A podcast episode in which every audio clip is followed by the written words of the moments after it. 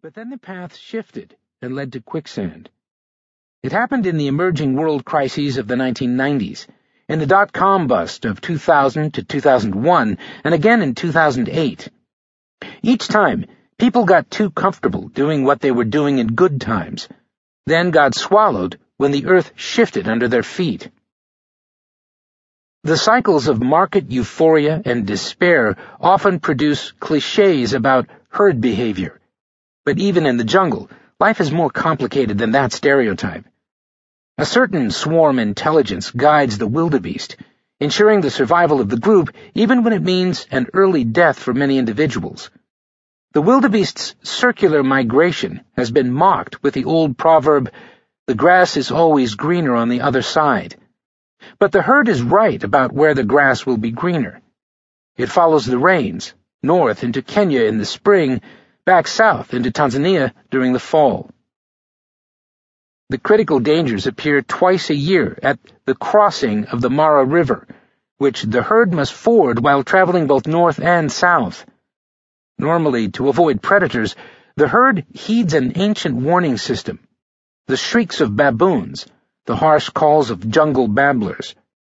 But this system fails on the banks of the Mara, where the wildebeest mass by the tens of thousands, with danger in plain sight, floating crocodiles, rain-swollen waters, lions in ambush on the far side. Heads down, the wildebeest appear to be talking all at once, their distinctive bellows like so many Wall Street analysts on a conference call, plotting their next move. The herd waits for one member to go. If this animal takes a step and retreats, fear paralyzes the multitude. But memories are short. Within minutes, another will try, and if it plunges in, the mass follows. Many into waiting jaws and deadly currents. An estimated 10% of the wildebeest population perishes each year, a large number of them during the crossing. People working in global markets from New York to Hong Kong can get sucked into a culture that is programmed, like the wildebeest, to remain in constant motion. Every day, research reports bombard these financial capitals, urging the crowd to chase the next big thing, or to run from the next big correction. The compulsion to move gives rise to a new consensus every season or every quarter an impulse that has only grown since the global financial crisis. Just take the year 2015. During the first quarter, the chatter was all about how you had to either get in or get out of the way of the surging Chinese stock market, which then seemed like a one-way bet. The second quarter was all about how Greece was going to take down the global economy.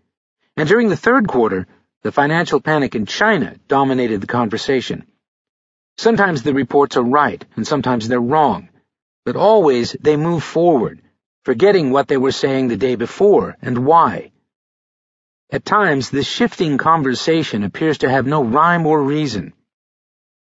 Wall Street is fond of old sayings about how only the paranoid and the fittest survive.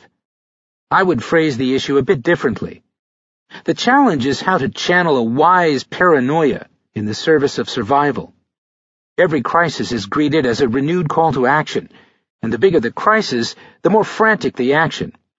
Years after 2008, the fear of more big losses still runs so high that Wall Street's biggest players are likely to watch returns monthly rather than yearly, which pressures money managers to trade constantly in the hope of avoiding even a single bad month.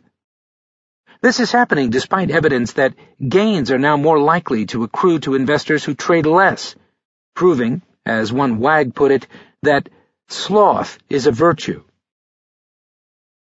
In the summer of 2014, after many safaris, I saw a big cat actually catch its prey for the first time in Tanzania. Late one afternoon, my friends and I came upon a cheetah, panting hard after, our guide told us, two failed chases earlier in the day. Over the next two hours, the cheetah waited in a little dugout as it recovered its breath. The light faded with evenfall, and the wind shifted to carry its scent away from a solitary male gazelle. When conditions were right, the cheetah made its move, creeping slowly, slowly, low and unseen through the